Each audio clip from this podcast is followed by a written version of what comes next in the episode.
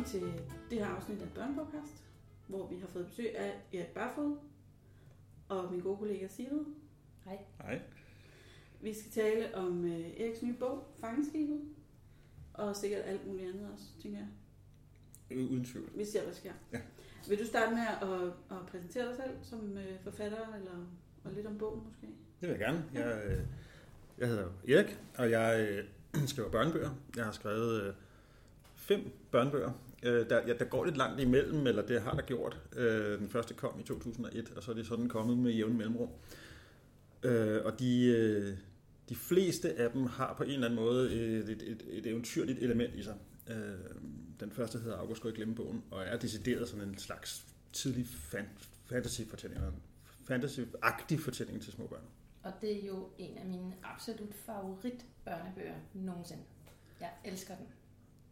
Det er, jeg meget, det er jeg meget glad for det. Tak for det. Jeg, jeg, sig noget mere. Nej, Ja. så, Jamen, den er fantastisk, og den er noget af det der tidlige, man kan læse øh, for at bringe noget fantasy ind øh, på et tidligt tidspunkt, altså fra de der omkring 6 år.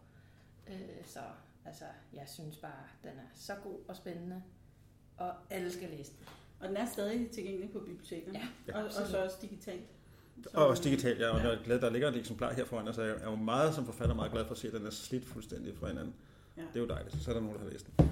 Men, ja. men øh, det, som godt øh, måske øh, binder øh, mine bøger sammen, det er, at de alle sammen forholder sig til øh, bøger, jeg har læst og været glad for, og til min egen barndom.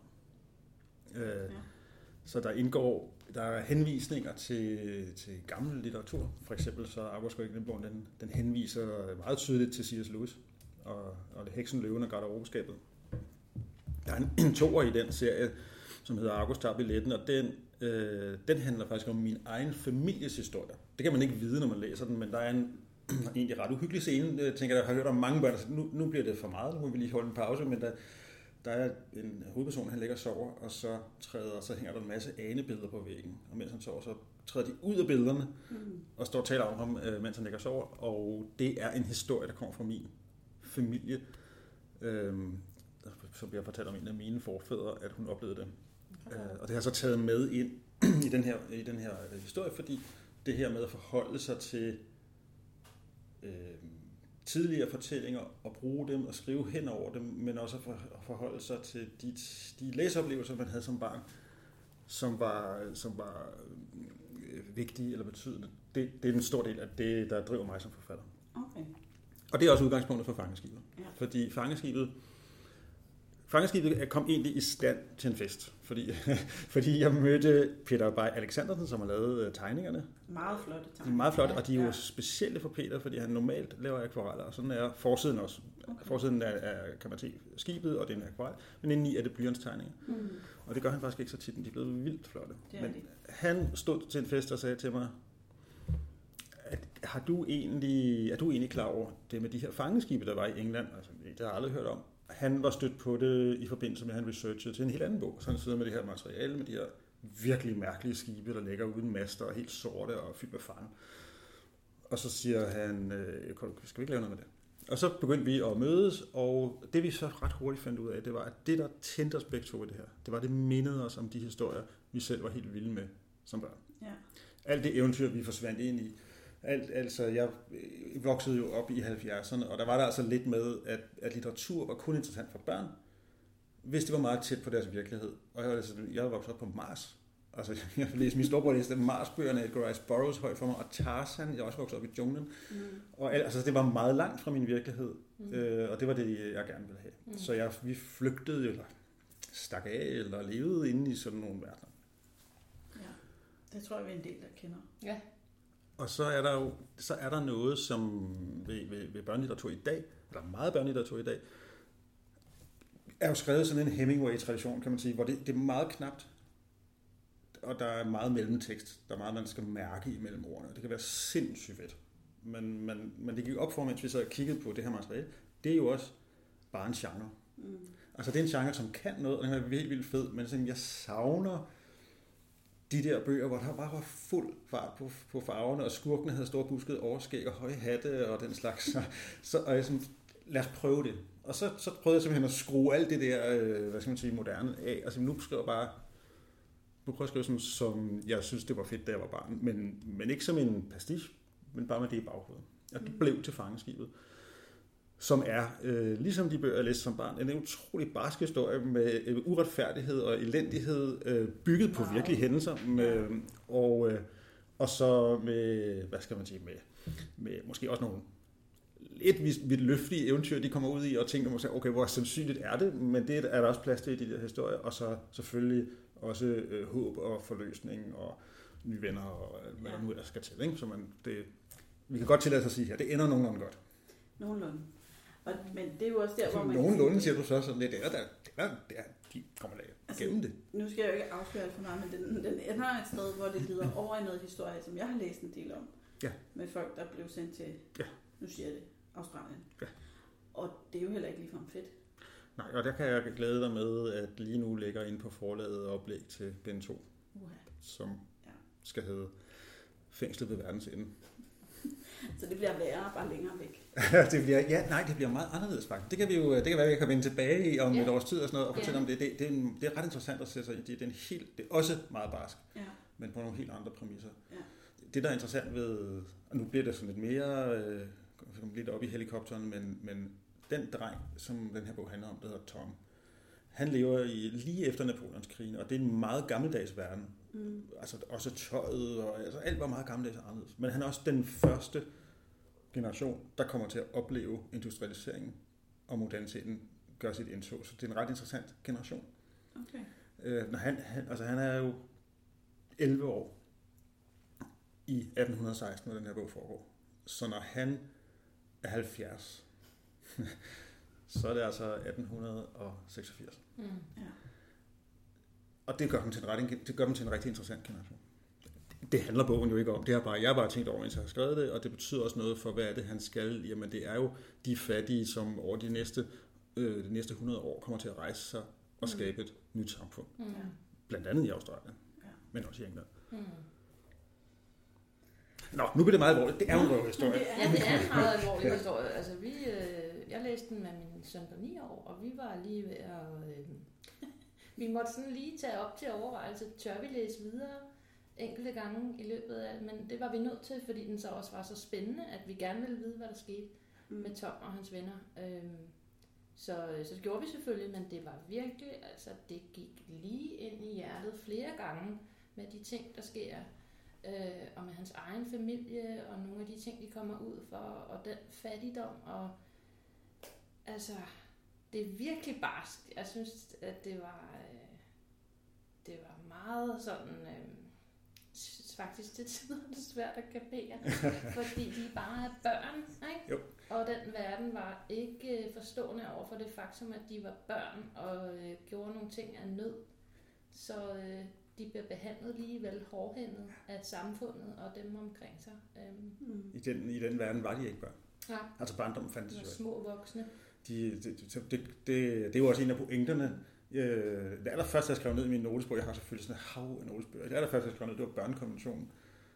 Fordi jeg, mens jeg læste på det, de har, der, at de rettigheder, der er skrevet i børnekonventionen, har de nul. Mm-hmm. Heller ikke et land, vel, fordi de blev smidt ud af deres eget land til sidst. Øh, så så øh, det, det er, der findes ikke nogen barndom på det her tidspunkt.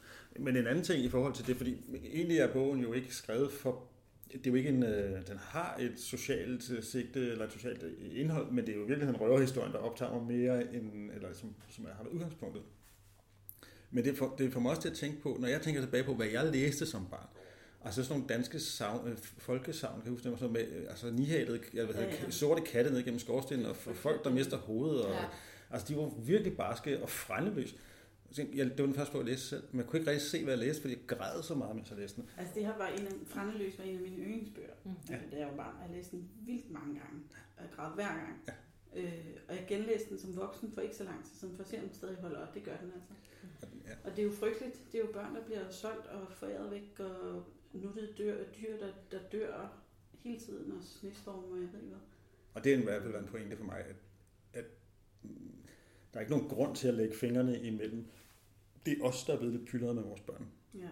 Øh, snarere end at, at børnene skulle, skulle kunne tage... De børn kan jo forstå det, det meste. Selvfølgelig er der ting, de, ikke- de er for små til at forstå, men, men det der kan de jo godt forstå. Ellers ville de heller ikke synes, det var måske lige, lige spændende nok, kan man sige, hvis de, de kunne mærke det. Mm. Det kan også være rart at mærke alle følelserne. Så kan man mærke, at man lever. Mm. Det er jo en måde at øve sig på sine følelser på, kan man sige, at læse, Ja. at læse litteratur. Ikke? Ja, det er det jo netop. Øhm, jeg tænker også, at vi fik også en snak om det der, man i gamle dage var det sådan. Der var det meget anderledes, end det er i dag. Øh, og hvorfor gjorde han det, han gjorde? Jamen altså, øh, indimellem synes vi, de var sådan lidt øh, tåbelige, og ødelagde det lidt for sig selv, da de faktisk fik en chance for måske at, at vende lykken lidt. Og så andre gange var det jo bare altså, ren desperation, at de var tvunget ud i at blive forbrydere og stjæle, fordi de var sultne. Ja, og det stjæler også for dem, der prøver at hjælpe dem. Ja, det var Det det, det, du der var, på, Ja, ja. det var det, jeg tænkte på, hvor Ja. jeg tænkte sådan, ah, der skulle de så have, der skulle de ikke have gjort det. Ja. Der var det, ja. Men det, så er der jo, så, men, så det er jo ligesom hele den barske historie, hvis, hvis man kan sige det, ikke? Som, og den kan vi sagtens tale mere om. Den er jo sindssygt interessant, og den, i virkeligheden, hvis du synes, det er barsk, det vil sige, øh, jeg har jo skruet noget ned for det, i forhold til, hvordan det var i virkeligheden. Der var det endnu værre. Øh, altså for eksempel, så var det sådan i England, at man, fængslerne var private, så når man blev sat i fængsel, så var man lænket på hænder og fødder og lå bare i en klump på gulvet. Så kunne man jo betale for at få taget nogle af lænkerne af. Hvis man var rigtig rig, så kunne man lege værelse. Så det er en lidt anden tilgang til øh, både til mennesker og, og til, hvad det vil sige at sidde i fængsel, som end vi har i dag. Ikke? Mm. Men, men så er der jo hele den der diskussion, som den her bog også øh, med sit udgangspunkt øh, hvad skal man sige, tager fat i, det er, hvordan vi forholder os til vores klassikere. Og, og det har jeg tænkt, jeg skulle her tænke, det vil jeg gerne sige noget om, fordi jeg synes, vi har et ja. lidt forkvaklet forhold til vores øh, klassikere. Altså, det er som om, vi opfatter klassikere som sådan noget, der er på et museum, som man ikke kan røre ved. Mm. Øh, og det synes jeg er mærkeligt. Øh, jeg synes, man skal se sin... Altså, litteratur, også børnelitteratur, er jo en samtale.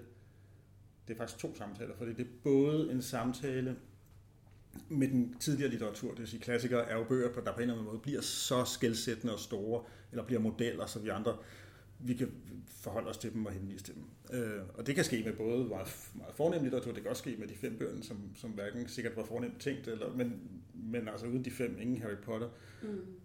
Så det, på den måde kan noget blive til klassikere, men, men, klassik, men de er jo også klassikere, fordi vi gerne vil genskabe vores egen barndom sammen med vores børn. Mm. Ja. Så det er også en samtale med vores børn.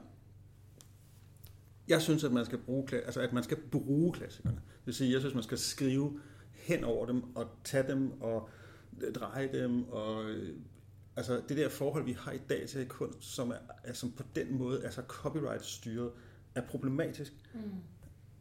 Hvis man går tilbage, jeg er jo uddannet med, i, litteratur, så oldtidslitteratur og sådan noget, der ville man jo ikke have noget problem med, som vi skriver bare en ny Ødipus. Nu laver vi en, hvor der, det findes også, så slår den på en anden måde. ja. Øh, eller vi tager den fortælling, og så, så drejer vi den ind i noget andet. Det er lidt ligesom øh, som Marvel-universet. Ikke? ja. Vi har lavet en Spider-Man-film. Vi laver en ny Spider-Man-film. Ja. Og der er ikke nogen af os, der har et problem med, om den ender på en anden måde. Mm. Ja, nogle gange dør Gwen, nogle gange dør hun ikke. Mm. Øh, og den, det vil jeg gerne slå et slag for, at vi prøver at betragte vores klassikere lidt mere som en lang samtale, som også kan trække dem lidt ud af det bedagede. De må meget gerne være der for min skyld. Jeg elsker dem og holder af dem, og de kan også godt tage sig op og genfortælles. Men hvis samtalen med dem går i stå, så går klassikerne, og så dør klassikerne. Så er der nogen, der skriver noget, som, øh, som det, jeg har prøvet at gøre her. Nu er det meget tydeligt i min bog. Jeg henviser til alle mulige bøger, Mm. der er navne, der går igen fra andre mm. bøger og sådan noget. Men man kan også gøre det i, på andre måder i mindre grad. Ikke? Jeg sidder og tænker, hvem, hvem der ellers har leget med det. Vi må finde nogen. Og... Ja, Benny Bøtger leger også med det. Ikke? Ja, det gør han. Altså dels er det jo, han og Kenneth Bøh Andersen har lavet Grim. Det er rigtigt. Og simpelthen også hans øh, kraken og den der øh, Præcis. med luftskibet. Ja, krystalskibet. Ja, Krystalskibet. ja. Altså han arbejder også på den, altså også ret tydeligt med stemninger, der kommer fra klassikere, og, og sådan faste hvad skal man, figur, for eksempel Kraken, øh, der kommer fra, fra en eller anden form for fælles mytologi, og som han så der og bruger, som han vil. Ja. Øh, og, og jo, i øvrigt rigtig fedt, ikke? Mm. Og meget uhyggelig. Ja, den er også ret uhyggelig. ja, den læste jeg her i sommeren. Jeg den er også ret Men uhyggelig. fantastisk. Især med alle de der døde, der kommer vandrende over havet på et tidspunkt. Ja. Ja. Men de klassikere er meget populære øh, stadigvæk, eller lige for tiden, eller jeg ved ikke, hvordan jeg skal sige det, men der er mange forlag, der genudgiver rigtig mange klassikere lige for tiden til børn. Ja. Øhm, ja, det er da også noget, vi har en samtale om i bibliotekerne. Ikke? Og Mm. på den ene side er det dejligt, det er da fint, og sådan noget. på den anden side vil vi også gerne have noget nyt, og noget, der er skrevet i et andet sprog, og som Mm. børnene bedre kan relatere til.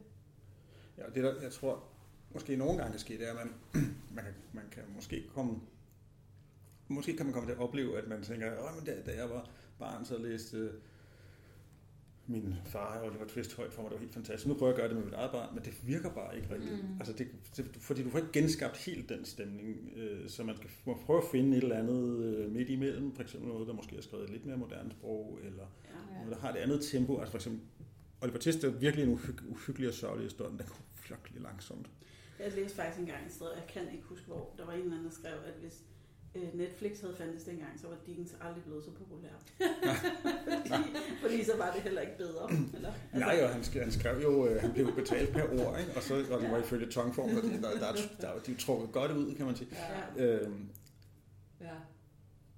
ja, så, så, øh, så jeg tænker, man, altså, man, øh, man er nødt til at prøve at finde, hvis man gerne vil skabe de situationer med sine børn, så er, man nødt, så er man faktisk på en måde nødt til at genfortælle det og genopfinde det. Og så Mm. kan det være, at man godt kan gå videre til nogle af de lidt tungere klassikere, for at sige det rent ud, på et senere tidspunkt, altså Ja. verden som sig under havet, eller hvad det nu. Ikke? Eller som du sagde før, lede efter nogle af de sangkvaliteter i noget, der er nyere.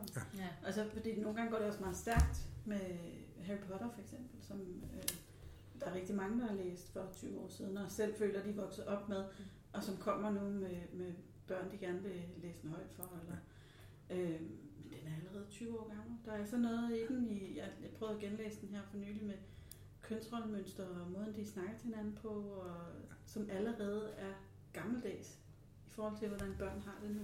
Ja, og man kan sige, udover at det man- skal man jo ikke opfatte som et totalt an- frontalangreb på Astrid Lindgren, men man, jeg så regnede på det for den dag.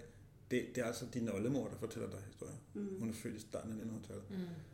Det, det er gamle historier på den Ja. måde. Det, de er jo stadigvæk de er jo super fede, og alt er godt, men alligevel er det jo... Eller man siger på den måde. Min kone prøvede at læse Det lille hus på prærien højt for vores søn. Det gik ikke godt. Jeg tror, vi nåede til den der, hvor der, hvor der bliver brugt sådan fire sider på beskrivelsen af, hvordan man laver majsgrød. Præcis. Og så, øh, så stod min datter af Ja. på den, men jeg har Men det selv forstår øh, man jo genlæst ikke. dem alle sammen med stor fornøjelse, men det er fordi, at det jo minder mig om min barndom. Ja. Jo, og Ikke det, fordi jeg ja, ja, præcis. der, men fordi jeg har læst dem før. Vores søn nåede til præcis, jeg tror, jeg må have været, næsten have været samme sted. Ikke? Så sagde han til min kone, ej, det er ikke så meget for, de, der står bare, hvad de laver, Ja. Ja. hvilket også er en ret præcis beskrivelse. Så skal det, man læse den for at få sådan nogle survival skills til, når apokalypsen kommer. Ikke? Så, Ja. så ved jeg, hvordan man laver majsgrød. Der har du koblingen til i dag. Det er faktisk, det minder mig om det, du siger, det, det minder om en andet, et andet, hvad skal man sige, sigte, jeg havde med den her bog. Fordi det er jo ikke en fantasybog. Der sker jo ikke noget overnaturligt i fangeskibet. den er, øh, det, er jo hvad kan man sige, en historisk roman, om man vil, hvis, hvis den skal puttes i kasse på den måde, eller en røverhistorie. Men, men en del af, af hvad skal man sige, tanken bag det var, at jeg synes, at det er som om, at den episke fortælling, den findes nu kun i fantasyformat. Mm. Altså den fortælling, der virkelig folder sig ud til gennem, jeg er altså 350 sider lang, og jeg, øh, jeg tillader mig at lave de sådan helt store kurver, og det skal gå blive, blive rigtig slemt, slemt, før det kan blive godt. Og sådan. noget. Det, det, er, øh, det er jo ikke noget fantasy-forfatter har gjort med vilje, men det er bare blevet meget der, man kan finde de fortællinger. Og derfor vil jeg gerne prøve at lave en sådan, om det, det kunne vi da også godt prøve at gøre øh, i en anden genre, eller en genre, der selvfølgelig minder lidt om. Ikke? Mm. Og så er der det med ordene, fordi den her bog indeholder faktisk også ret mange svære ord, Ja. men det, det, er sådan, det er forsøgt forholdsvis gennemtænkt, at der ikke, selvom du ikke kan forstå, hvad et eller andet mærkeligt ord er, en kofilnavle for eksempel, så betyder det ikke noget for, om du kan forstå historien. Mm. Ja, det er bare et eller andet mærkeligt skibsudtryk. Mm. Øhm, og jeg diskuterede det længe med forlaget. De var, jeg vil sige, jeg var mere nervøs, end de var. Jeg sagde, "Jamen, kan de godt forstå det med alle de der ord? Gør det noget? Så de, det er lige meget. Det, det, det, det er med til at skabe stemning. Ja, og det motiverer jo også til at lære nye ord, at man så gerne vil have det hele ud af historien. Det har jeg i hvert fald tit, når jeg læst med mine børn, så spørger de, hvad betyder det der? Så ved de det, så går vi videre. Mm. Ja, så kan man sige, men nogle af de skibsudtryk, jeg har med, så kan jeg kan vide, om den voksne læser ved, hvad det betyder. nogen. Men det gør jo ikke noget. Jeg var med på dørken og lejderen, og resten ved jeg ikke. Jo, så var der ankerklysset og sådan. Der var flere forskellige udtryk, hvor jeg sådan tænkte, okay, der er jeg med, fordi det er sådan nogenlunde, men, men det kan godt være. Jeg er glad, jeg er glad for, at han ikke spurgte hver gang, der var et svært ord, vil jeg sige. Ja. ja. ja det, er, det er også lidt personligt skyld. Jeg kommer jo fra en familie med mange søfolk, så, Ja. ja. så de ville være rasende på mig, hvis det ikke var rigtigt. Ja, ja, ja. Det skal være helt præcist beskrevet. Ja. Ja, og det er også, søfolk har virkelig forstået at opfinde deres eget sprog. Ikke? Ja. Alt hedder bare noget særligt. Ja. ja, og det er en blanding af tysk og hollandsk og engelsk og Ja. dansk og alt muligt. Jeg har også skrevet den bog, der hedder øh, Lille Skid. Ja. Og den er, den er ment, altså faktisk lidt i samme tankegang fra min side, så er den jo en hilsen til Ole Lund Kirkegaard. Forstået på den måde, at det er sådan en lidt mere løs fortælling, med en dreng, hvis fantasi øh, sådan hele tiden svømmer lidt væk fra ham. Mm. Øh, og det er jo ikke fordi, den sådan skal, så skal det være en Ole Lund Kirkegaard bog, men det er de oplevelser, jeg har haft øh, i hovedet. Og han er jo er lidt det samme med ham. Jeg, den Astrid Lindgren bog, som... Er den anden, hvor de kommer ind i den anden verden, hvad den hedder? Er det ikke Brødrene Løv? Brødrene Løve, ja. Jeg, jeg, kan ikke, øh, præcis. Jeg kan ikke læse Brødrene Løvehjerte højt, uden at komme til, uden at få i øjnene. Der er det umuligt at læse den højt. Ja. Og jeg kan ikke læse Lille Virgil, uden at altså, få, få hikke af grin, når jeg når til det med stakittet. Det er så sjovt, Den er sjov. da de stjæler det stakit, men det ændrer jo ikke ved, at det er nogle gamle bøger, og for eksempel deres kønssyn er, er mærkeligt. Mm-hmm. Øhm, Så, så derfor er der jo alle mulige grund, synes jeg, til at prøve at skrive noget nyt, og så tage sin kærlighed til det gamle med sig, øh, og Lille Skid for eksempel, den er, den er, som jeg skrev for fem år siden, den er en stor hilsen og en stor kærlighedserklæring til, øh, til Ole Lund Kirkegaard. Som jeg, som jeg elsker, men kan vide, Altså, det var nogle af dem, der holder hjemme hos os. Ja. Altså, der, de holder stadigvæk. Altså, løbehjulstyven, og altså, vi synes, de er sjove, og altså, der er vi bare helt på bølgelængde. Øh, men det, det vil være forskelligt. Igen, tror jeg, altså fra barn til barn, om, om det holder eller ej. Øhm, og jeg kan da også, der er der nogle af de bøger, som jeg elskede som barn, som mine børn ikke har taget godt imod, og jeg bliver da sådan lidt ked af det, kan jeg godt mærke. Hvorfor elsker I dem ikke? Det gjorde jeg. Øh, men det er jo fair nok, altså det er jo helt fair, og det er jo nok også bare sådan, altså hvis man ikke kommer med en bog fra sin egen barndom hver gang, øhm, og hvis Ole Lund Kirkegaard ikke holder, jamen så, så se om der er nogle andre, altså og find noget andet og sådan noget, altså prøv at finde det, som der virker i den, i noget nyere, altså Mm. øh, nogle gange kan den gamle gå, og nogle gange går den bare ikke. Og så får børnene jo deres egne øh, yndlingsklassikere, eller hvad man skal Ja. sige. Det der er deres. Vi er lige flyttet og skulle øh, flytte 5.000 bøger, og jeg ved ikke, hvor mange reoler, og så fik børnene hver, altså valget, hvad for nogle bøger vil I have stående inde på jeres nye værelser, og det, der var jeg da overrasket over nogle af dem, de valgte. Men det var jo tydeligt, hvilke titler, der så faktisk har betydet noget for dem, da de var børn. For det er ikke nogen, de læser mere, men det er nogen, de har læst og har fået følelser for, og de skulle stå inde hos dem. Og det er faktisk måske i virkeligheden en ret god pointe, det ikke kommer med der. Altså, at, at det er jo ikke fordi, man skal måske som, som voksen være lidt forsigtig med bare at komme slæbende med hele sin barndom, og så gå mase den ind på sine børns børneværelse, og, og så vil man jo så give dem alle de værdier, der ligger i det, og man tror, man kan genskabe alle de øh, oplevelser. På den anden side skal man jo heller ikke lægge sig ned. Det er jo en samtale, Mm. så man er jo nødt til at prøve at finde ud af det sammen. Mm. Mm. Og sådan helt, øh, jeg kom bare til at tænke på, at da øh, min søn var lille, der lavede vi en filmklub, og som gik ud på, at vi, øh, vi valgte noget hver. Så han kunne, jeg ved ikke, jeg tror, jeg har set samtlige American Pie-film. Åh, det var det, han valgte. Men jeg kunne få se til også at vælge noget, som du skal se den usynlige mand. Ja. Øh, og, og så gjorde han det. Og så, så, så øh, accepterede vi ligesom hinandens valg. Og det, der var ret sjovt for ham, ja, det var sjovt for os begge to, for jeg fik jo også indblik i, hvad hans verden var, hvad der rører sig. Det er måske ikke helt dumt som børnebogsforfatter. Men han fik faktisk, det han især fik, var en rigtig god forståelse for, at ting taler med hinanden. Så pludselig begynder han at sige, det er ligesom i den usynlige mand. Mm. Så, så han fik blik for, hvordan øh, litteratur hele tiden taler med hinanden. Og det kræver øh, samtaler og broer. Det, det, kræver, at man både har et forhold til det gamle, og at man øh, er åben over for det nye. Øh, og at de to ting sådan set ikke står i modsætning til hinanden. Ikke? Ja. Enig. Jeg kunne godt tænke mig at spørge, hvad nu, hvis man nu spørger jer selv, hvad er så jeres absolut, altså barndomsklassiker? Hvad, jeg havde jo for eksempel læst En verdensomsejling under havet i Gyldendal tog død i klassikere så mange gange, at de første 11 sider var faldet ud. Det gør ikke noget, for jeg kunne uden noget. Ja. Altså snakker vi om der, hvor man læser selv, og ikke Ja. ja. ja. Øh, Robinson Crusoe og øh, øh, Den uendelige historie. Ja, den uenige historie, den er fantastisk. Ja, altså det jeg tror, at nu endelig historie, det var der første gang, jeg følte mig set som menneske. Det var fantastisk. Jeg har læst mange gange. Øh, og Robinson Crusoe, fordi jeg kan bare godt lide de der historier med folk, der skal overleve. Altså, der findes så mange historier om katastrofer, og jeg er meget mere interesseret i, hvad de gør bagefter. Hvordan kommer de videre? Hvordan, hvordan laver man majsbrøden og bygger det her samfund? Og, det, er, det er ret øh, imponerende, du kunne læse Robinson Crusoe. Det er faktisk virkelig kedeligt. Ja, men jeg har læst den i alle udgaverne. Ja. Og øh, jeg har sådan en kasseret bibliotekseksemplar derhjemme, som er illustreret, hvor der er sådan nogle meget detaljerede tekniske tegninger i, hvordan så bygger han det her, og så lavede han det her og sådan noget. I sådan et stort format. Den er ret. Og den leder jo videre til, øh, kan man sige, til, til Goldings Fluernes Herre, ikke?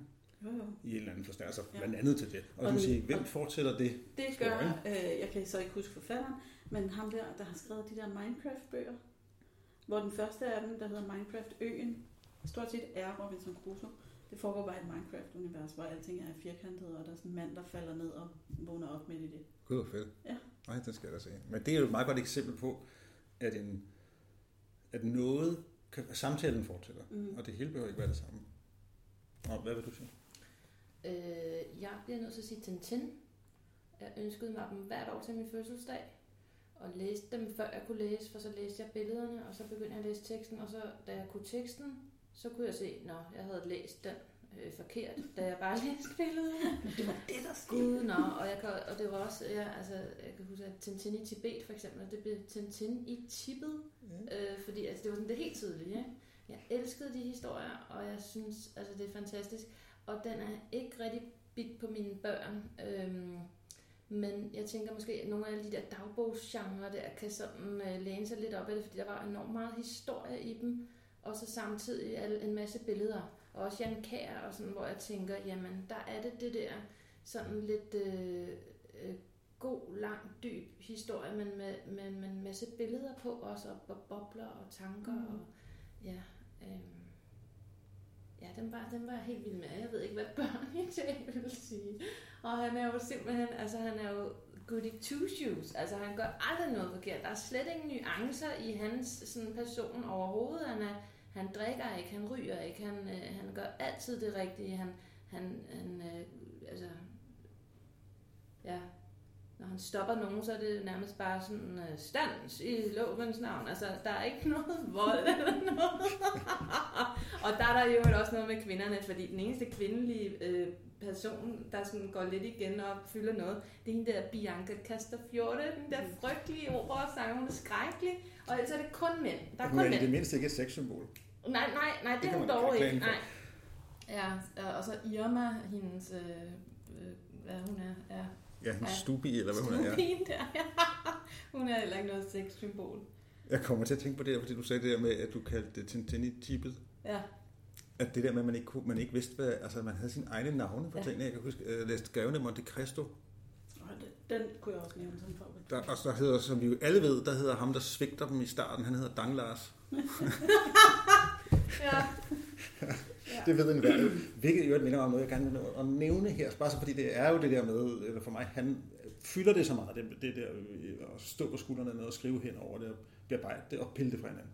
Og en af de helt store læsere, den første bog, jeg selv fandt på biblioteket og gik hjem og læste, her på Hovedbiblioteket i København, da det lå over øh, på Havsplads, det var Troldmand fra Jordhavet Ja. af Ursula Le Guin, som desværre jeg har, har fat i den i den danske oversættelse, den er som for gammel.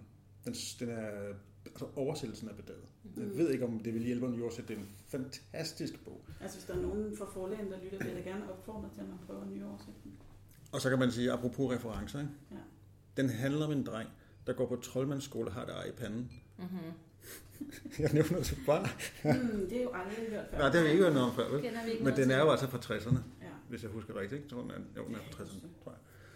Helt fantastisk bog, og, og meget... Øh, en af de fantasy-romaner, som der ikke så mange, der måske kender i dag, øh, men som har været meget øh, sådan skoledannende for, hvad man kunne gøre, og hvad man kan skrive ind i, i fantasy. Ja. Fordi den også har, den har også nogle sociale sider og nogle noget mere, hvad skal man sige, flere nuancer i portrætterne end for eksempel Tintin. Men er der så noget, kan I så nævne noget, hvor det lykkedes for jeres forældre at overføre en, en klassiker, en elsket klassiker, til jer? Altså, hvor, I, hvor man var fælles om den der... Røveren Runkeldunk.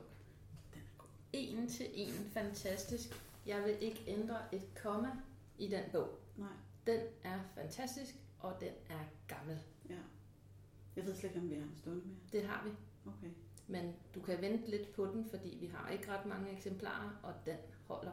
Mm.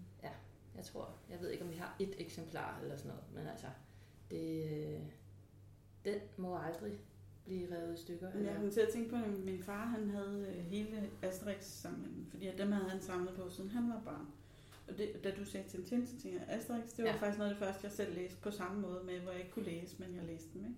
Jeg har al min historiske viden fra Asterix Fantastisk og også. Sandblad. Ja. Øhm, Der, der findes ikke firkantede æg i virkeligheden. Men der er også lige kommet en rigtig god spillefilm, Asterix-film, altså, Ja. øh, hvor de har øh, altså, lige oppet den lidt fra de der gamle tegne, tegnefilm der. Øh, hvor jeg tænker sådan lidt fedt, fordi det, altså Asterix synes jeg også holder. Så var der, kommer jeg til at tænke på en bog. Min far han var meget vild med en bog fra sin egen barndom, der hed Det skibbrudne barn. Som jeg har gennemstøvet, jeg ved ikke mange antikvariater for at finde. Jeg har fundet den, og den er ulæselig. Mm. Ulæseligt gammeldags. Men, det, og det er jo noget det, der kan være de der klassikere. Noget af materiale, noget, noget tankegodset i dem, som man sige, fortællemæssigt, er sindssygt fedt. mm. Den, den handler om nogle onde mennesker, der tænder falske fyr, øh, lys, altså bål inde på stranden, og, og så lokker de skibene op på kysten, så de går på grund, og så stjæler de alle deres ting, og Ja. så er der et barn, der kommer i klemme og sådan. Og det har jeg simpelthen di- direkte taget med i den bog, der hedder August tager billetten. Der er det en del, en af forfædrene har levet af at være sådan en, og i øvrigt var der også nogle op på Læsø oprindeligt. Ja, ja. Men det, som man siger, der er nogle af de der gamle bøger, der bare har sådan nogle scener og nogle billeder, som er helt vildt fede, og som man, hvorfor ikke bruge dem igen? Ja.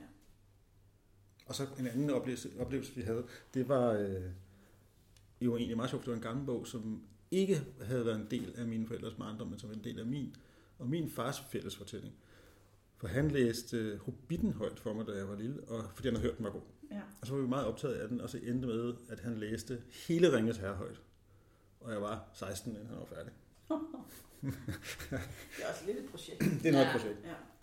Og han læste alle landskabsbeskrivelserne og naturbeskrivelserne da. højt. Ja.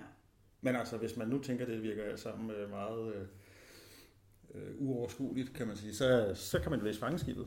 Den, øh, så kan man begynde der. Øh, den har en masse af stemningen. Det er i hvert fald mening. Og den har øh, rigtig mange øh, øh, broer og henvisninger til for eksempel Oliver Twist og Frandløs og alle mulige andre de her romaner, som man måske så har, kan få en indgang til den vej. Ja, og den er jo kun som højtlæsning. Man kan sagtens læse den selv også, ikke? hvis man er sådan fra 10 år op. Absolut. Det vil den også fungere rigtig godt til.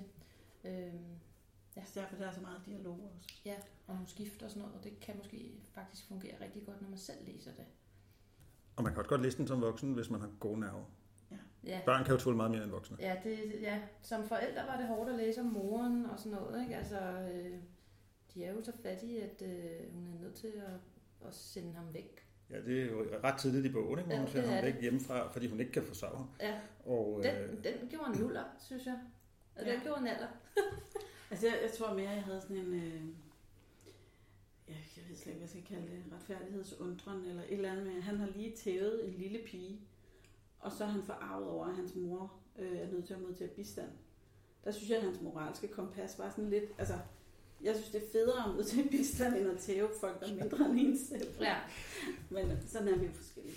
Sådan er man, og sådan er samfundet forskellige, ja, kan jeg jo sige. Og, og, og plus at hans, altså det, det har også været meget, meget vigtigt for mig, at han er ikke på den måde en held. Mm. Øh, Nej, og- han er jo og- bare en dreng. Han er bare en dreng, og Ja. noget af det, et af de spørgsmål, jeg har stillet mig selv, da jeg skrev den er, hvor langt vil du gå for at overleve? Ja. Mm. Øh, fordi, fordi du skal ikke ret langt ud, så er du jo blevet forbryder, hvis du skal overleve. Ja. Og, det, og, de, og, og han er jo et altså man siger, Tom er jo opfundet, Tom og Horatio, hans venner, er opfundet, men, men, de, er, men de, de har eksisteret. Den, den, de skæbner, den, med, der findes jo øh, masser af, øh, man kan slå alle domme, der er blevet givet i England på det tidspunkt op, og man kan se, hvad folk har blevet anklaget for, hvordan de har forsvaret sig osv., og det er har jo simpelthen bare brugt af. Ja. Ja. Puha. Det kan være, at, øh, at det skal være det sidste ord i den sag. Det sidste ord den dag. Vi, øh, Fordi ellers tror jeg, vi bliver meget hænge med alt det her nostalgi og vores fædre og så videre. Absolut. Ja. Tak fordi du ville komme, Erik. det var en fornøjelse. Det var en stor fornøjelse. Det var det. Vi glæder os til at læse efterfølgende. Der går lidt over, jeg skal lige skrive den. Ja, ja. Jo. Det gør du jo. Vi glæder os. Jo, jeg tager hjem. Nå,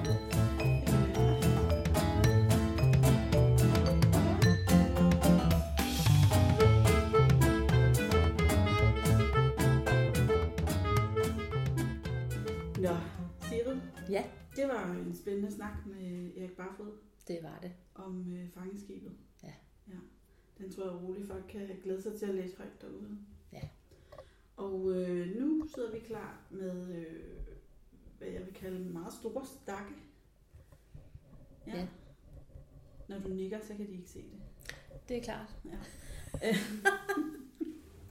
øh, men ja, store stakke af, af klassikere og vores barndoms, øh, hvad skal man sige, nostalgiske oplevelser. Ja. Ja. Øh, og ja, vi skal bare se at komme i gang. Skal jeg starte? Ja. Jeg har taget øh, den her med, som er Heidi af Johannes Byri. Ja. Og øh, det, den betød meget for mig, da jeg var barn. Min mormors søster, hun havde sådan en illustreret udgave af den stående i sin reol. Så hver gang der var familiefester, og jeg ikke øh, magtede alle de der voksne mennesker mere, og de kunne sidde ved de der bord i timevis, ikke? Det var vanvittigt. Ja. så øh, sneg jeg mig ind i den lille stue der, og øh, øh, satte mig i en god stol lige ved siden af reolen. Og så læste jeg Heidi. Ej, hvor hyggeligt. Jeg synes, den er øh, virkelig hyggelig, men også lidt trist. Altså, det skræmte mig rigtig meget, det der med, at hun øh, bare bliver sendt altså, rundt sådan. Nu ved jeg ikke, om alle ved, hvad Heidi handler om, men det er sådan en pige, som, øh, som er forældreløs, og så bliver hun sendt ud til sin bedstefar i hans lille hytte op på bjerget og skal vokse op der. Men så da hun bliver lidt større, så bliver hun hentet af sin tante og sat til at bo hos en rig familie i Frankfurt. Øh, og det er noget andet end at bo på et bjerg. Og hun savner den der frihed og gederne og sin bedstefar og sine mm. venner og sådan noget.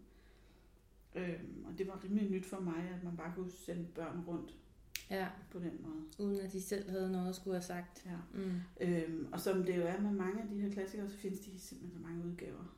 Og den, jeg sidder med her, er faktisk helt ny. Det er af forlaget Gad, der har lavet en serie af lette klassikere. Ja. Hvor de har genudgivet Heidi, og så den næste, som jeg egentlig lige så godt lige kan tage med. Frandeløs.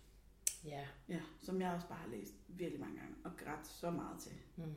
Altså alle de der små hunde, der dør af kulde og sådan noget. Det, jeg ved ikke, hvorfor klassikere tit er sådan sørgelige, eller om man bare... Altså da man skrev bøgerne, den her Frandeløs er skrevet i 1878. Det var måske en barskere tid, eller det var det vel. Men det er jo også de bøger, man husker. Det er dem, der gør indtryk. Det er rigtigt nok.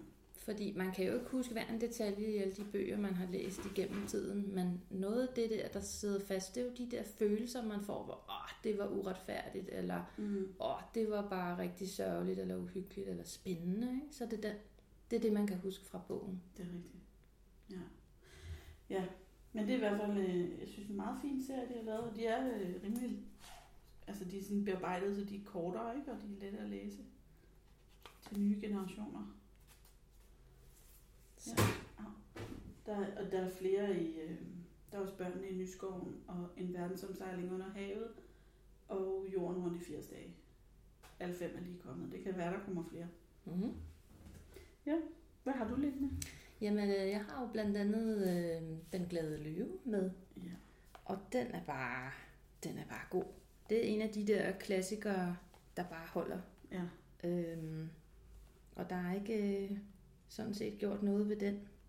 Nej, det, det er den originale, du Ja, med, ikke? Det er den originale. Med illustrationerne. Ja, men, øh, men den holder bare, synes jeg. Så den skulle bare med. ja. Den er rigtig fin. Og det er egentlig det samme med Jan Løf. Øhm, der har vi de bedste historier i sådan en samlet bog. Og øhm, der er der bare, de, de er bare sjove, altså, og det er også sjovt det der med, at tegningerne er den lidt ældre dato. Ja. Jeg har Øh. altid været utrolig glad for de tegninger. Ja, jeg elskede dem også som Ja. barn, øh, og, altså, og jeg synes, de holder. Der er så mange detaljer i. Man kan bare sidde Ja. og kigge på dem, og alle de der underlige snørklede bygningsværker. Ja. Og, Det er nemlig mega fedt. Ja.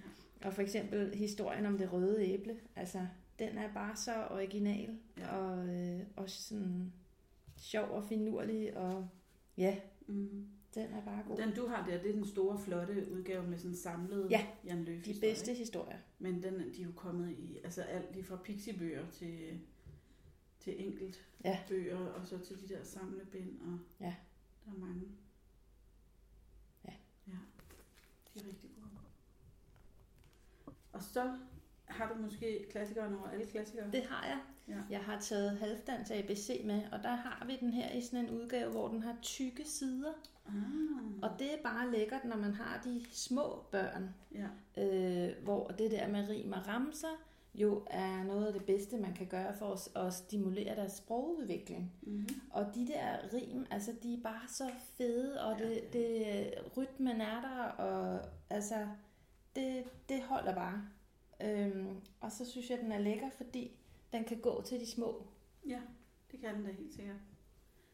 Jamen, den er bare dejlig. Jeg synes, øh, det er så hyggeligt, når man har skoleklasser på besøg i biblioteket, at der er nogle af de der rim, de, dem kan de bare altid. Ja. Så selv for små børn er det der sådan kanon. Det er det altså.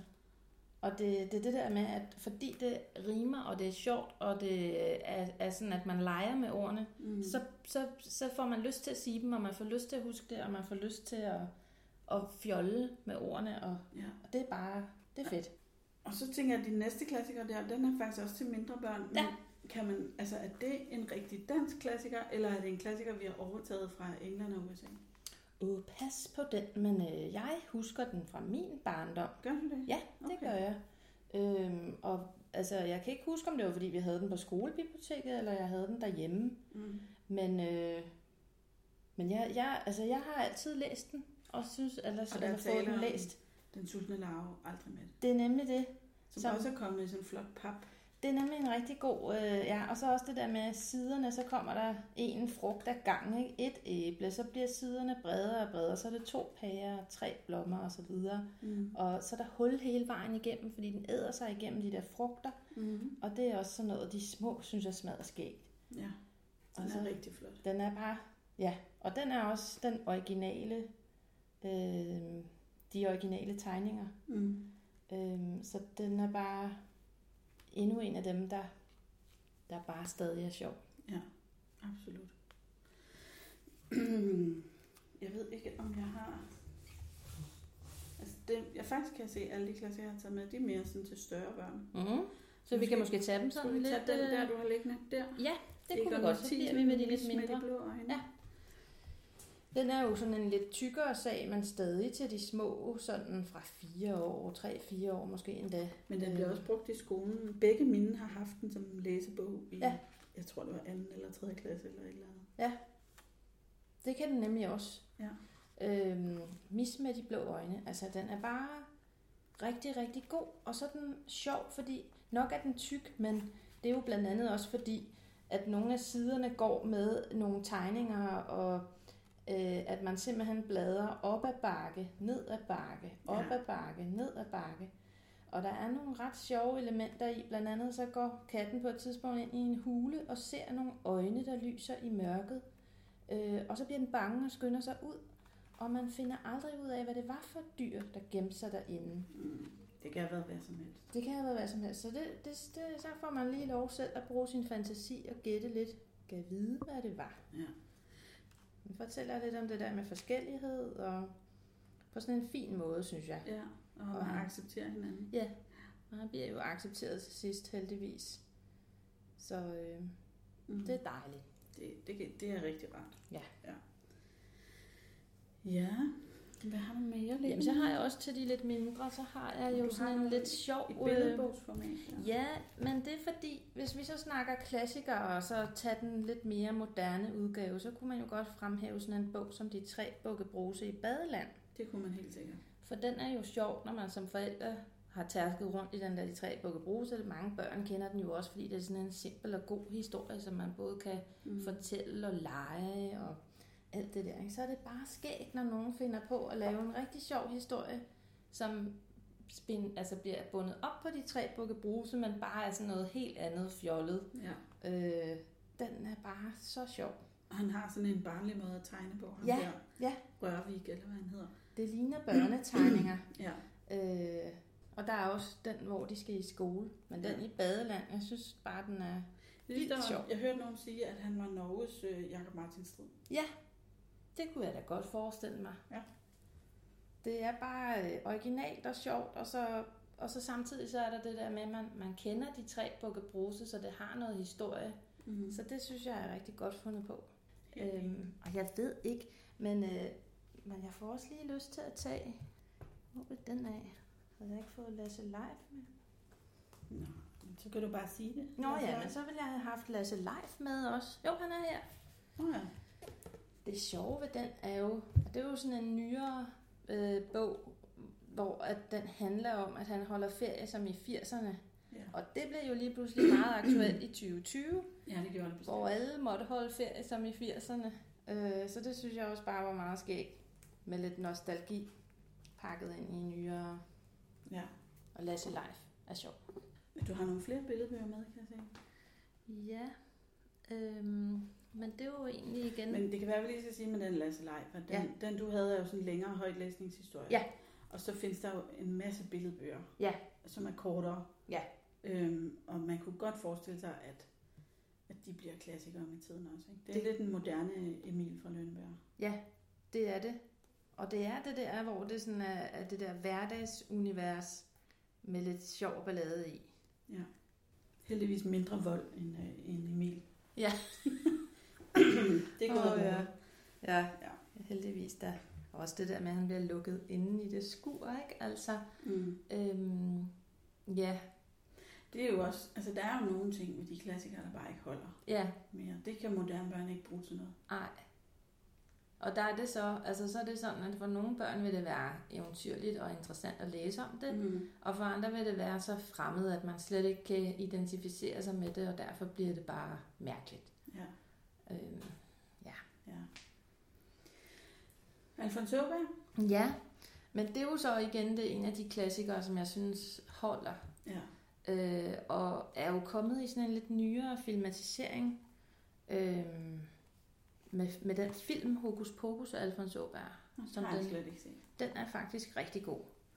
Øh, og han ligner sig selv, men det er øh, ja, lige blevet sådan lidt moderne. Og så med den der fantastiske sang, som Annika Aukær havde skrevet. Altså, jeg er virkelig bare... Øh... Nej, det passer ikke. Det var ikke den. Det var, øh... det var Ole Lund Kirkegaard. Det var noget vrøvl. Men samme historie i øvrigt, at det er nogle klassikere, som jeg synes holder.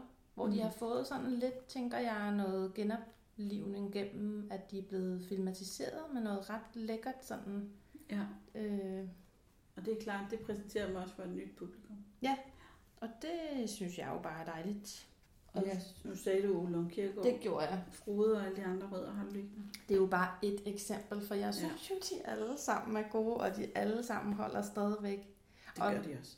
Men man kan sige, at normalt så er det jo ikke sådan nogen, vi anbefaler i podcasten, for dem kan folk godt finde selv. Ja, Det er jo faktisk en af grunden til, at vi lavede den her podcast, var at folk altid kommer og sagde, nu har vi læst alt af Ole Lund Kirkegaard og alt af Astrid Lindgren. Hvad skal vi så læse? så får jeg lyst til at hive Lars Daneskov op af hatten her. Ja. Fordi når vi nævner Ole Lund Kirkegaard, så er det der lidt for finurlige øh, hverdagsunivers, men med nogle lidt fjollede karakterer, og også nogle lidt skøre voksne, Mm. og de er ude på nogle værre skøre eventyr og sådan noget. Og det kan man også sige om den her med Tro, Håb og Gorgonzola. Ja, flere af hans. Også de der Ottos godnathistorier ja. og, og den der med øhm, Stenfjæs. Stenfjæs, ja. er. De er så gode, alle sammen. Øh, men hvis man godt kan lide Ole Lund Kirkegaard, så vil man også elske øh, Lars Daneskov, tror jeg. Fordi det er bare en lidt mere moderne røverhistorie, mm. hvor børnene kommer ud for alle mulige skøre ting. Ja. Øh, i, Også- i et og lidt flere piger med også, ikke? Ja, hvilket jeg også godt kan lide. ja, bestemt. Ja. Jeg har taget øh, en med, som jeg faktisk ikke har fået læst endnu, som er, hedder øh, Lasse Lille i Myrland. Og jeg har taget med, fordi den oprindelige udkom i 1925, så det er jo en gammel bog, ikke? Og, øh, og nu bliver den kaldt en øko-thriller. Det er noget med en, der hedder Lasse, som ønsker sig at slippe for skole og lektier, og, og hvis bare man var en myre, eller sådan, ikke? Og så øh, helt klassisk skal man jo passe på med, hvad man ønsker sig. Mm. Og den originale italienske tekst er fra 1893, og, og blev så illustreret af Louis Moe, der da den kom på dansk. Ikke? Og nu er den øh, så kommet igen. I en, og jeg, altså jeg glæder mig til at læse den, fordi det er altid interessant, om det holder. Ja. Men jeg synes, det virker som sådan en fantasifuld, spændende højtlæsningsbog. Med mange ting at snakke om. Jeg kan godt lide tegningerne. De minder mig om en, som jeg ved, vi begge to elskede, da vi var børn, nemlig den der øh, havekolonien Dyrefryd. Uh. Den ligner den lidt, synes jeg, i stilen ja. øh, på tegningerne der. Ja. Og så kommer jeg til at tænke på nogle af de der øh, øh, 80'er film der, skat, jeg har skrumpet børnene, eller så Ja, det virker faktisk meget som... Myre. Ja. Men den kan jo sagtens være inspireret af den historie. Eller den der med Arthur og Minimøjserne, hvor han også bliver skrumpet og ryger ned i... Øh, og, og ender i sådan et slag mellem øh, nogle andre insekter og så den der myrekoloni. Ja, det er meget godt fundet på, synes jeg. Det gør ligesom noget, det der med, at man kommer ned i et andet perspektiv og oplever verden på den måde. Ja. Og det er noget af det fede bøger kan, synes jeg. Og måske meget genkendeligt for børn, der tit får dem, de er for små til alt muligt. alligevel. Ja, ja, lige præcis. Ja. Og godt kan lide insekter. Og så ved jeg ikke, altså nu nævnte jeg før den der serie Gad har lavet med lette klassikere. Og det er jo, øh, jeg ved ikke, om man kan tale om en tendens, men der er i hvert fald en del forlag, som laver sådan nogle klassikerserier. Øh, Gyldendal har jo mange år lavet øh, den, der hedder Gyldendals Udødelige. Ja. Med de der røde rygge. Dem havde jeg også nogle af, da jeg var barn. Og læste utrolig mange meget dramatiske og spændende historier. Men, men øh, for ikke så længe siden, så kom de igen, men med hvad skal man sige, moderne, nulevende forfattere, der ligesom har gendigtet. Således er der for eksempel øh, Kong Salomons miner af Astrid Heise Fjeldgren, eller sådan genskrevet af hende. Ja. Øh, og det har jeg bare altid synes var en mega spændende historie. Den er sådan lidt Indiana Jones-agtig. Øh, men i serien er der i hvert fald otte forskellige med, øh, med nye forfattere, ikke? eller sådan nye gendigtere. Huckleberry Finn, Skatteøen, Robin Hood, Jorden rundt i 80 dage, En verdensomsejling under havet, Ulvehunden, Sarens Korea, og så den her Kong Salomons miner. Øh, og det synes jeg faktisk er ret altså, spændende, det der med at høre det med en ny stemme på en moderne. Eller det er jo ikke, det er ikke så moderne, at det ikke er tro mod klassikeren, men det er bare nemmere for nulevende børn at, læse, tror jeg. Ja, det, det er rigtig godt, fordi der øh, vil være nogle vendinger og nogle ord, der måske gør, at, at det spænder lidt ben for historien, Ja, hvis det er på originalsproget. Altså, hvis man hele tiden skal stoppe op ja, og tænke, hvorfor er der to A'er ja, i stedet for et Å her? Ja. det forstyrrer. ja. Og så er der et andet forlag, der hedder Strå og Ko, som har lavet en letlæst klassikerserie, også med blandt Skatteøen, Robinson Crusoe, Robin Hood, Oliver Twist. Og de er sådan mere letlæste, så der er altså noget i mange forskellige sværhedsgrader. Det synes jeg er sjovt. Det er Og så. Carlsen, der er kommet med de fem bøgerne igen. Ja. Alle de fem bøgerne, men med nye forsider. Og altså, mange er rigtig begejstrede for dem, Ja. øh, selvom det måske er nogen, der har sådan et lidt blakket ry øh, for den generation, der selv læste dem som børn, eller hvor det var noget af det der sådan lidt mere lette. Mm. Øh, men altså, de kan noget med noget spænding. Ja. Øh, og nu hvor de så er blevet skrevet igennem og har fået nogle mere moderne illustrationer, så, Ja. ja. Ja. så må vi bare sige, at de virker. Og apropos øh, nye forsider på gamle klassikere, så kan jeg se, at du har taget Ronja Røverdatter med. Det har jeg. Ja. Også hvor den har fået en mere moderne illustration, øh, som ligner sådan noget lidt manga-agtigt faktisk. Altså jeg er faktisk ikke, jeg er ikke sikker på, om det er Miyazaki, men den er i hvert fald kommet som sådan en tv-serie også, øh, hvor det ligner sådan noget, øh, ligesom Totoro og hele det der studie, Ja. ja. Miyazaki har lavet. Men der må der stå inde i den, hvem der har lavet illustrationen. Ja, det er en Katsuya Kondo, Ja. så det ja. Men altså, det, øh, det kan måske gøre, at den ser lidt mere spiselig ud, øh, for historien holder jo stadig. Det kan også være, at der er nogen, der bare tænker, ej, det er helt forkert. Jeg skal have med de originale illustrationer. Ja, og det er jo det, der er det fede, synes jeg, et eller andet sted. Altså, at, øh, at så gør man jo bare det. Mm, ja, for den findes jo stadigvæk. Det samme kan man nok sige med mange eventyr, øh, men jeg har alligevel taget nogen med, fordi jeg synes bare, at det var værd lige at, at, at sige, at der kommer jeg jo også hele tiden nogle med nogle lækre illustrationer. Ja. For eksempel denne her, øh, Den lille havfru af H.C. Andersen, hvor den er blevet øh, illustreret af Lars Gabel. Jeg synes bare, den er helt utrolig De flot. er så smukke. Ja, Han har lavet en del af de der klassiske eventyr. Jeg tror, de er alle sammen med H.C. Andersen ja, for øh, Carlsen. Og jeg så lige Carlsens nyhedsbrev her den anden dag, at det kommer i sådan en samlet udgave i løbet af efteråret. Ah. Med alle hans nye øh, det lyder fedt. De er helt utrolig smukke. Mm.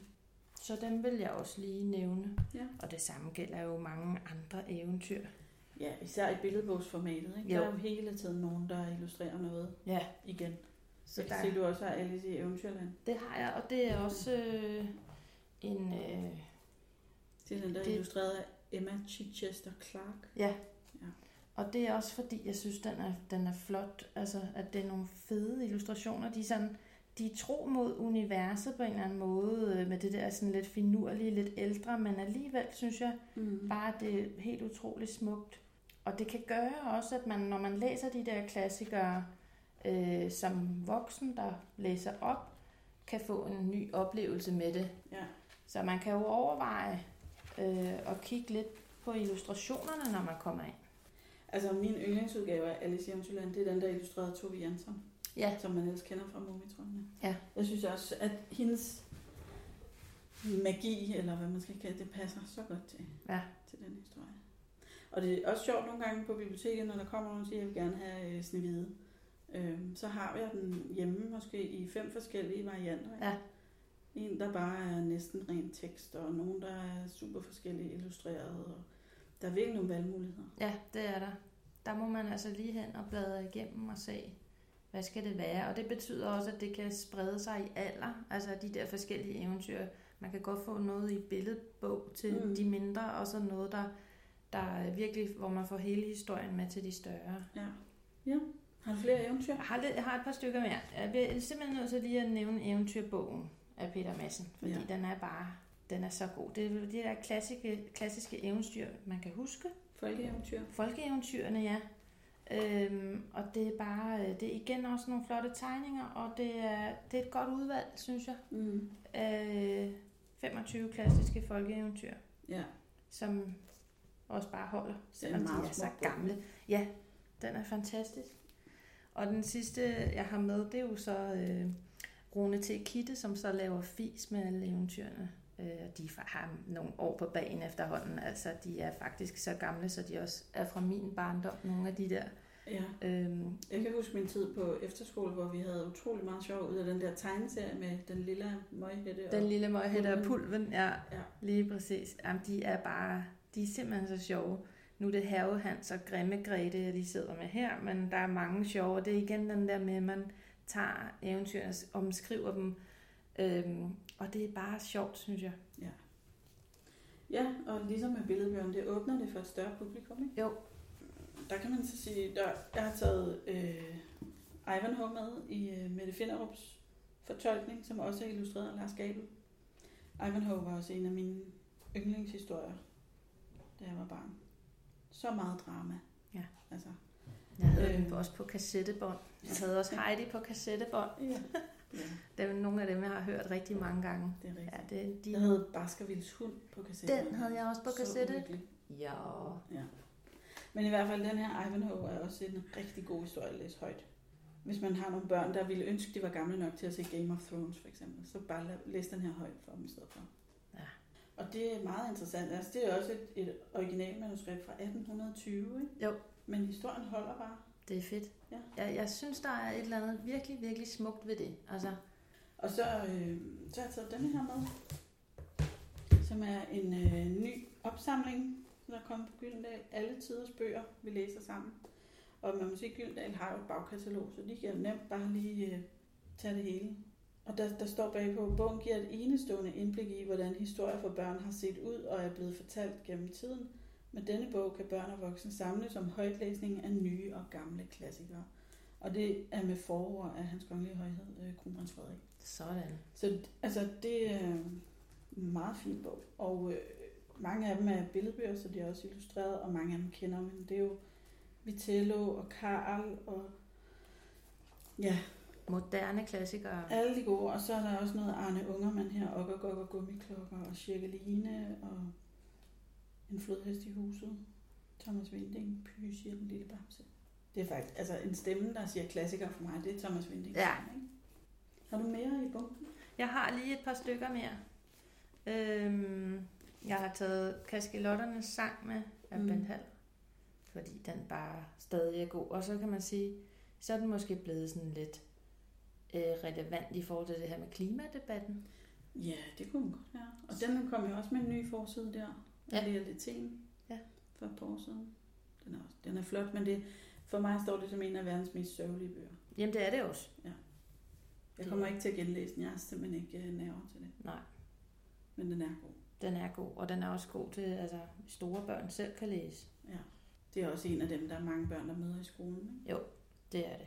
Og så har jeg simpelthen taget altså Bjarne, Rø- Bjarne Røgters uh, Kaptajn Bimse og Goggeletten med, fordi Ja. ja. den bare er så fed, og den er så sjov.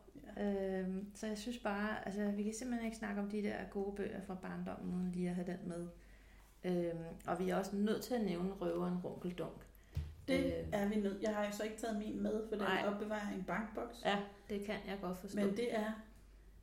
Den burde man genoptrykke. Jeg ved ikke, Ja. hvem der har rettighederne, men Røveren Runkeldum, ja. Hvis I lige hørte derude, der, der er tre bøger i alt. Nå, Men det var den de to. Den første var den, jeg havde som barn også. Og, Ja. var helt, og så senere i mit øh, virke som bibliotekar, hvor jeg kunne finde ud af sådan noget, så opdagede jeg, at der var tre.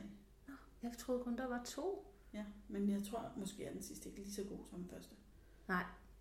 Etteren er suveræn god. Øh, og selvom det er, øh, den starter ud med en, en, en øh, kaffemølle, Mm. øh, som også er noget, vi ikke lige ved, hvad er, så er historien nemlig tidløs og spændende og fantastisk. Det er virkelig nogle børn, der kommer på et eventyr. Ja, Ja. den er bare så fed. Apropos røver, så den sidste bog, jeg har liggende her, den hedder Rodrigo Røverkonge og hans væbner valgte. Og det er Michael Ende, der startede med at skrive den. Øhm, han nåede kun at skrive de første tre kapitler, og så døde han desværre jo. Og så har hans øh, tyske kollega, der hedder Wieland Freund, færdigskrevet den. Jeg har ikke noget at læse den endnu, så jeg ved ikke, om det lykkes ham at gøre det på en øh, god måde, men jeg tænkte bare, at vi må være mange, der, der tænker varmt på den uendelige historie. Det gør vi. Og øh, måske ville det så være fint at få noget mere Michael Ende. Ja, Ja, altså jeg synes stadig, at den uendelige historie er god, men Ja. det er ikke lykkedes mig at få lov at læse den højt for mine børn. nej, Måske er det heller ikke en højtlæsningsbog, måske burde de bare have læst den selv. det kan også godt være, ja. Men jeg tror, der er noget i starten, der bare går for langsomt for dem, eller, eller også, at de ikke sådan ligesom, de er ikke lige så ensomme nørdede, som jeg var. Hvor jeg virkelig kunne relatere til ham, der sidder oppe på det loft med den bog. Nej, og så, så en anden, jeg tænkte, jeg gerne vil nævne, det er en, der hedder Walker og Dawns berømte postordrekatalog. Øh, jeg kan ikke udtale forfatterens navn. David Morosinotto, måske. Man kan som altid finde det inde på hjemmesiden bagefter. Øhm, det er også virkelig bare sådan en chubang drama-historie med noget hjem ud hjem rejse og øh, nogle fattige børn og sådan, altså lidt Oliver Twist-agtig. Nej, undskyld, ikke Oliver Twist. Hvad hedder han? Huckleberry Finn? Mm. Med noget øh, Louisiana og nogle meget fattige børn, der tager sagerne i egen hånd. Den tror jeg også godt, man kan læse højt, men den, man kan også bare læse den selv som voksen faktisk. Den er ret bred. Og så tænkte jeg på, øh, Erik han snakker også meget om Benny Bøtgers bøger, Ja. ja. Krystalskibet og Ja. Kraken, og de har jo også virkelig klassikere Ja. potentiale. Ikke? Det har de. Og det er også det der med, der er en rejse, og der er noget ondt og noget godt, og nogen, der skal opnå noget. Ikke? Ja.